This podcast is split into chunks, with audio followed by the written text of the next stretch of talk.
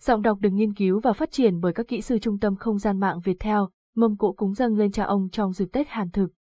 Diễn ra đều đặn hàng năm, Tết Hàn Thực chính là một dịp để tưởng nhớ về duyên do, ông cha, vào dịp này, thành viên trong gia đình sẽ chuẩn bị một mâm cỗ Tết Hàn Thực truyền thống gồm với các lễ vật như